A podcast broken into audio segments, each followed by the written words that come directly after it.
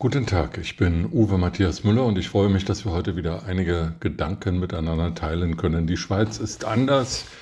Sie ist äh, nicht nur ein Vielvölkerstaat und mehrsprachig. Die Schweiz lebt auch von der direkten Demokratie. Dort beschließt das Parlament Gesetze, aber auch das Volk wird regelmäßig zu Abstimmungen aufgerufen, um Grundsatzentscheidungen zu fällen. So auch gestern. Gestern ging es um ein Thema, das für viele Länder im demografischen Wandel von großer Bedeutung ist, nämlich um die Sicherung des Rentensystems.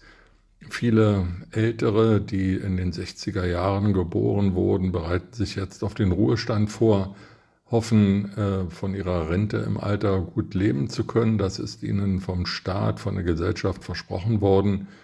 Und die jüngeren Generationen, die das dann im Umlageverfahren finanzieren sollen, die werden sich schwer tun, denn Demografie bedeutet eben eine Alterung der Bevölkerung und äh, bedeutet, dass es mehr Ältere gibt als Jüngere nachwachsen.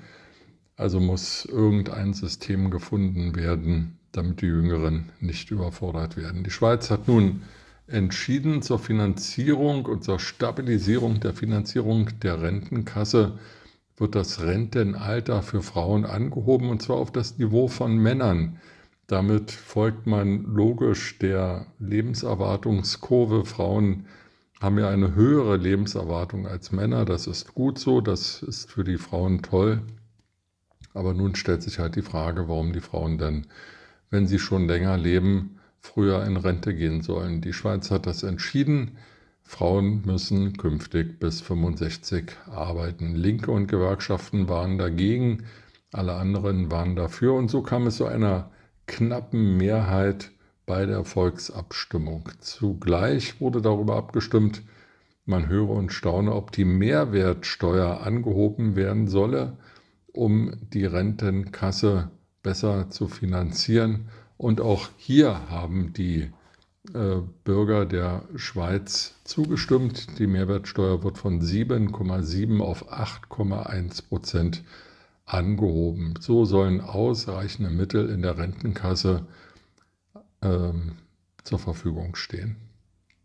Und Deutschland, was sagt uns das für Deutschland? In Deutschland ist in der letzten Legislaturperiode eine Kommission eingerichtet worden, die mehr als zwei Jahre lang gearbeitet hat. Die Ergebnisse dieser Kommission wurden nicht einmal auf einer Pressekonferenz vorgestellt, sondern auf der ähm, Homepage des Bundesarbeitsministeriums als PDF veröffentlicht.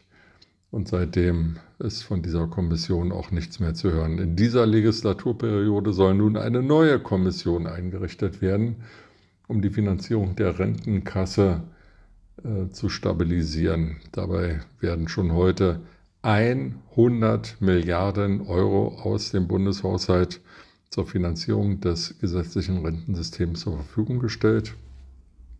Und ähm, stellt sich halt die Frage, wie das Ganze hier in Deutschland dann künftig ablaufen soll. Die sogenannte Zukunftskoalition, die Bundesregierung oder Ampelregierung, hat zusätzlich eine Aktienrente beschlossen, also 2% der Rentenbeiträge, der Beiträge zur gesetzlichen Rentenversicherung sollen künftig in einem Aktienmodell angelegt werden. Hier spricht man vom schwedischen Modell, aber auch das ist noch Zukunftsmusik und es wird sich weisen, ob dieser Anteil der Aktienrente überhaupt ausreicht, um das äh, Rentenniveau in Deutschland zu erhalten. Denn das ist auch noch wichtig im internationalen Vergleich. In der EU stehen die deutschen Rentner relativ schlechter. Das Rentenniveau, also das, was sie im Verhältnis zu ihrem letzten Einkommen dann künftig im Alter als Rente erhalten, ist äh, ziemlich niedrig im Vergleich zu anderen Ländern.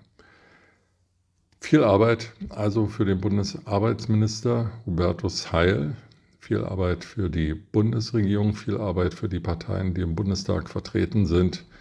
Und leider, leider, leider zeichnet sich nicht ab, dass irgendjemand die Kraft hat für eine grundlegende Reform, die sicherstellen würde, dass unter unser Rentensystem im demografischen Wandel auskömmlich finanziert wird. Das mag noch in der Zukunft soziale Verwerfungen äh, erzeugen, die wir uns hätten ersparen können, wenn diese Bundesregierung und ihre Vorgängerinnen besser agiert und regiert hätten. Mit diesen Gedanken in den Tag wünsche ich Ihnen eine gute Zeit und freue mich, wenn wir uns bald wieder hören.